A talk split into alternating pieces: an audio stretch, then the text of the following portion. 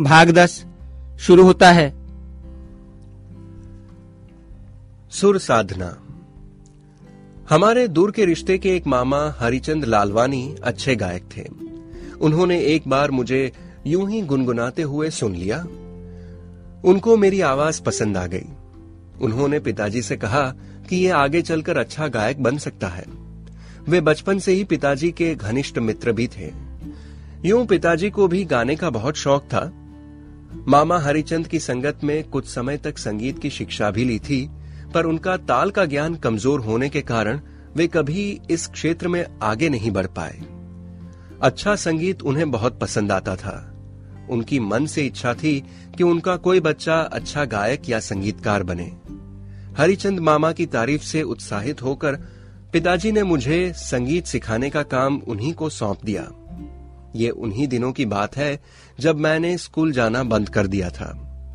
शास्त्रीय संगीत सीखने के लिए उन्होंने मुझे प्रभाकर धाकड़े नामक संगीत अध्यापक द्वारा चलाई जाने वाली संगीत शाला में प्रवेश दिला दिया। पिताजी रोज शाम छह बजे से सात बजे तक संगीत शाला ले जाते थे और स्वयं भी मेरे साथ वहीं बैठ मेरा गाना सुनते रहते थे। इसी विद्यालय से मैंने शास्त्रीय संगीत की प्रारंभिक परीक्षा उत्तीर्ण की। मामा हरिचंद रोज रात को आकर मुझे सुगम संगीत सिखाते थे। उन्होंने मुझे कई सिंधी, हिंदी गीत और भजन सिखाए। वे स्वयं आकाशवाणी के मान्यता प्राप्त कलाकार थे और चाहते थे मैं भी रेडियो से गाऊं। पर चूँकि उस समय मेरी उम्र केवल बारह तेरह साल की थी और आवाज़ भी अभी बच्चों जैसी पतली थी, अतः मुझे रेडियो से केवल बच्चों के कार्यक्रमों में गाने का मौका दिया गया। मैंने दो बार बाल विहार कार्यक्रम में सिंधी भजन गाए। उन दिनों सार्वजनिक उत्सवों जैसे गणेश उत्सव कृष्ण जन्माष्टमी, नववर्ष, संत महात्माओं की बरसियाँ, या फिर पारिवारिक उत्सव जैसे शादी ब्याह, यज्ञोपवित संस्कार, नामकरण आदि अवसरों पर भजन मंडलियों, गायन पार्टियों या ऑर्केस्ट्रा आदि के कार्यक्रम हुआ करते थे। ऐसी ही एक गायन पार्टी में मामा हरिचंद भी गाया करते थे। इस समूह के मुखिया गंगाराम रामाणी नामक व्यक्ति थे, जो गायक कम और उद्योगपति ज़्यादा थे। समूह उन्होंने स्थापित किया था और पैसा भी उन्होंने ही लगाया था, अतः उसे रामाणी पार्टी के नाम से जाना जाता था। हरिचंद मामा ने मुझे भी बाल कलाकार के रूप में इस रामाणी पार्टी में शामिल कर लिया। उनके साथ मैंने कई कार्यक्रमों में गाने गाए। इसी की बदौलत मुझे संत कंवर राम जी की बरसी, बाबा खटवाले की बरसी, संत चांडूराम जी के दरबार आदि स्थानों पर गाने का मौका मिला। एक बार जन्माष्टमी के अवसर पर संत चांडूराम दरबार में कार्यक्रम था। ऐसा ही एक भजन वहाँ मैंने भी गाया। मेरी आवाज़ बिल्कुल किसी लड़की के समान थी। दरबार के महंत संत गोविंद राम जी अपने कमरे में बैठे कार्यक्रम सुन रहे थे। मेरा भजन सुनकर वे बहुत नाराज़ हुए। उनका नियम था कि उनके दरबार में कभी कोई स्त्री नहीं गाएँगी। वे उम्र भर ब्रह्मचारी रहे।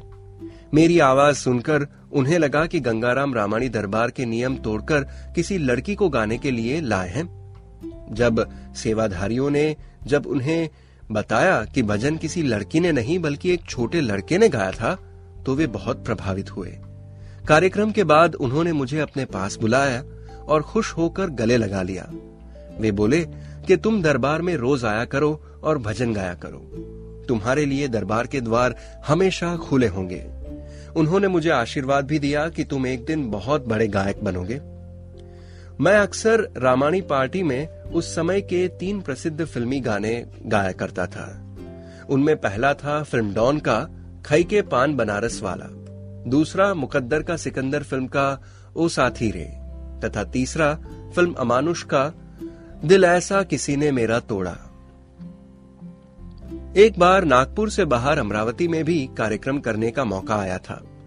रामानी पार्टी में गाते गाते मेरी पतली आवाज़ कुछ ऐसी स्थापित हो गई कि उम्र के हिसाब से जो परिवर्तन होने चाहिए थे, वे नहीं हो पाए और मेरी आवाज़ लड़कियों की सी रह गई। कई वर्ष बाद 2005 में मैंने बहुत मेहनत से, वैज्ञानिक पद्धति से व्यायाम कर करके उसमें आवश्यक बदलाव लाए और उसे पुरुषों का सा बनाया। इस बीच मेरा संगीत छूट गया। कुछ तो आवाज़ के कारण और कुछ फिर से पढ़ाई में जुट जाने के कारण। अब 40 वर्ष की आयु में अपनी नई बदली हुई आवाज़ के साथ मैंने फिर संगीत का अभ्यास और शास्त्रीय संगीत सीखना आरंभ किया है।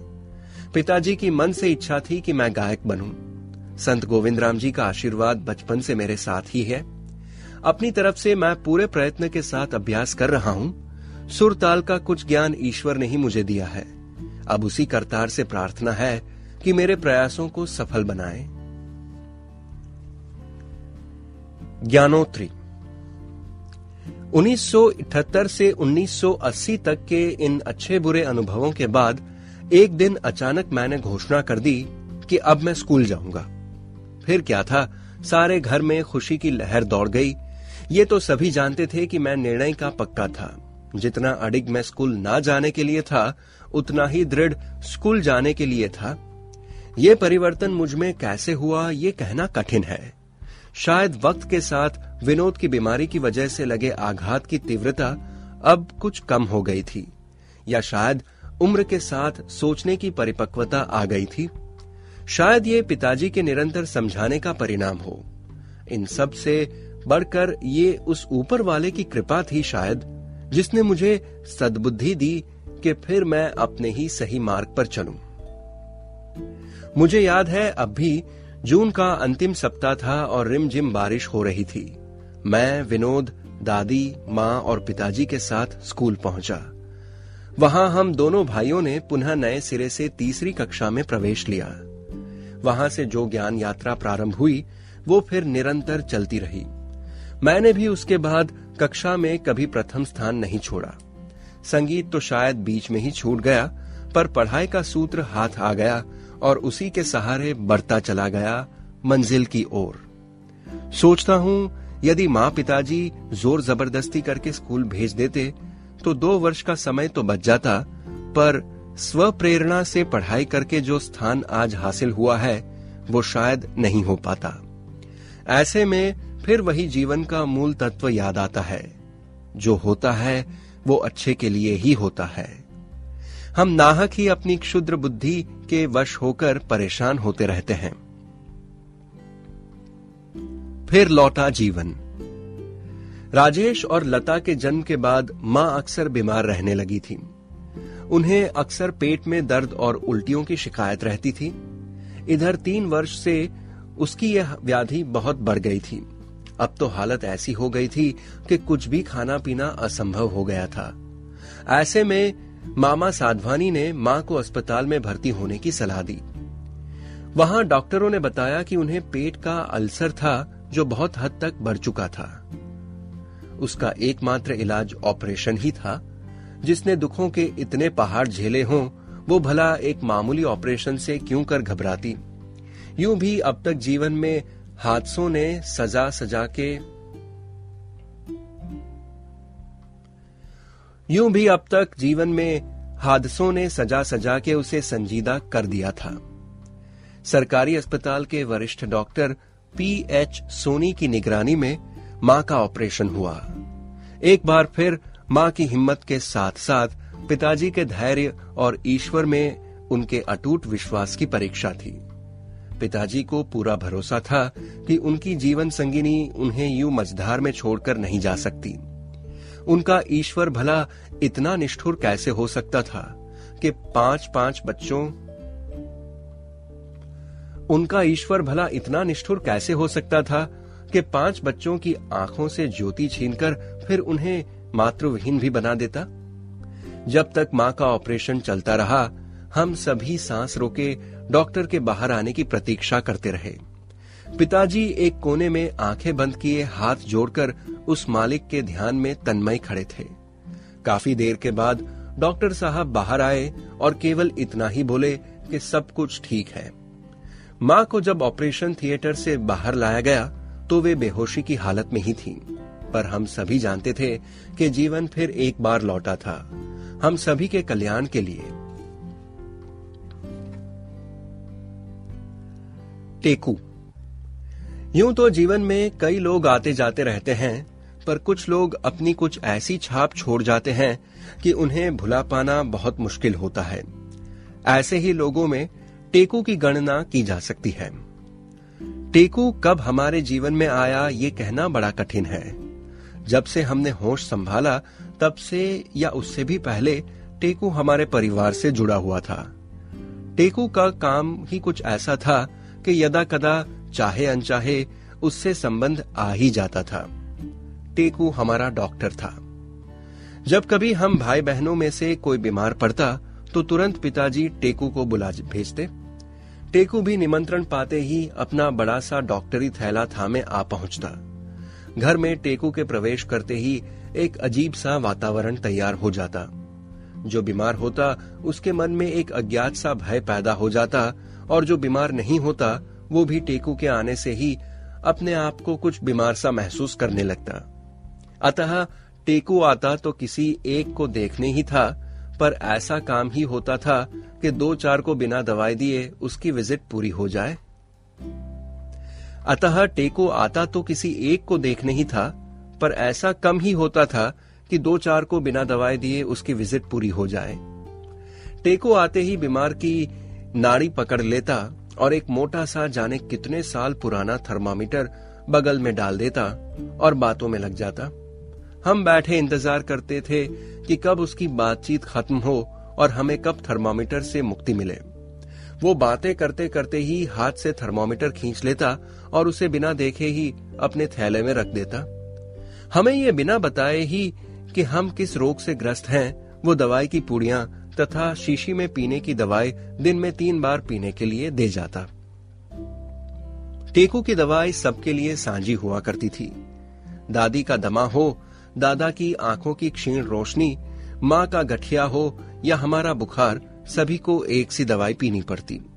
दवाई बहुत कड़वी होने के कारण हम बच्चों में से कोई भी उसे पीना नहीं चाहता था। मैं तो दवा विरोधी आंदोलन का नेता होने के कारण दवाई पीना ही नहीं चाहता था। यदि दवाई पीनी पड़ी तो सारे घर को सर पर उठा लेता था। जाने टेकू के पास कोई डॉक्टरी डिग्री थी भी या नहीं, लेकिन हमारे लिए वो देवदूत से कम न था। उसकी ये विशेषता थी कि वो तुरंत फ़ी नहीं माँगता था। जब दो चार सौ का बिल होता तो वो पिताजी की दुकान जा पहुँचता। वो सीधे उसी स्थान पर जा बैठता, जहाँ पिताजी बैठते थे। फिर वहाँ से तब तक नहीं उठता, जब तक उसके हाथ में पैसे नहीं आ जाते। एक बार हमारे घर में समोसे बने। सबने छक कर समोसे खाए। मैंने भी गिनकर तेरह समोसे खा लिए, और दिन भर डिंग हाँकता रहा कि मैंने तेरह समोसे खाए हैं। इसका परिणाम यह हुआ कि दूसरे दिन सुबह स्वयं को टेकू के समक्ष पाया। थर्मामीटर निकालने के बाद टेकू ने घोषणा की कि मुझे सुई लगाने की आवश्यकता है। ऐसे में हम बिना बताए ही समझ जाते थे कि मामला साधारण से कुछ गंभीर है। बहरहाल, टेकू ने मुझे सुई लगाई और वो चीर परिचित दवाई की शीशी पिताजी के हाथ थमा दी। माँ ने मुझे ससम्मान बिस्तर पर लिटा दिया। फिर दौर शुरू हुआ फलों, खिचड़ी, दूध, बिस्किट आदि का। बीमार होते ही एक प्रकार से इंसान का दर्जा बढ़ जाता है। कोई उसके साथ झगड़ता नहीं और उसकी सारी इच्छाएँ तुरंत पूरी हो जाती हैं। दूसरे दिन सुबह टेकू आया और बिना किसी हिचकिचाहट या रक्त परीक्षण आदि के घोषित कर दिया कि मुझे विषम ज्वर हो गया है। मैं मन ही मन खुश हो गया कि अब कुछ दिनों तक पढ़ाई की छुट्टी और मैं अपनी पसंद की चीज़ों का लुत्फ उठा सकूँगा। लेकिन मेरी ये खुशी तुरंत काफुर हो गई जब टेकू ने सख्त हिदायत दी कि बुखार उतरने तक मेरा खाना पीना बंद। मैं केवल चाय, पानी या फलों का रस पी सकता था।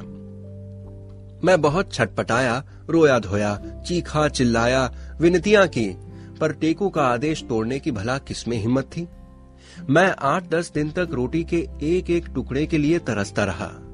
हाँ बीच बीच में जब माँ दोपहर को सोई रहती तो चुपके से रसोई में जाकर एक आध रोटी या आलू का टुकड़ा खा लेता।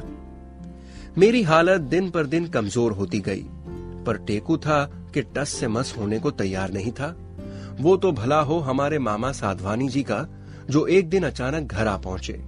मेरी हालत देखकर उन्होंने माँ को डांट लगाई और कहा कि बिना खाए पिए मरीज़ का ठीक होना तो दूर की बात, वो अधिक कमज़ोर और बीमार हो जाएगा।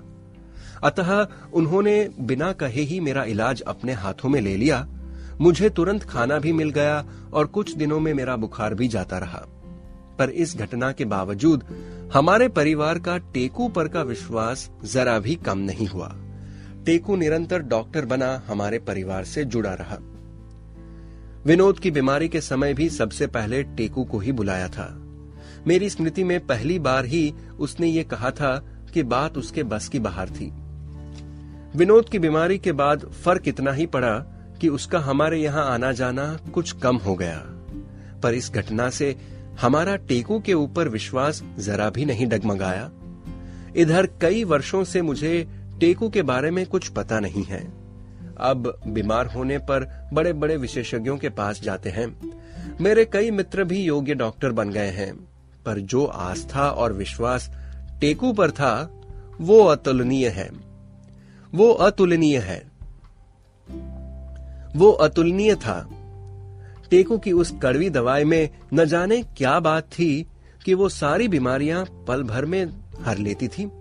अब बड़े बड़े विशेषज्ञों की आधुनिकतम दवाइयाँ भी वो काम नहीं कर पाती।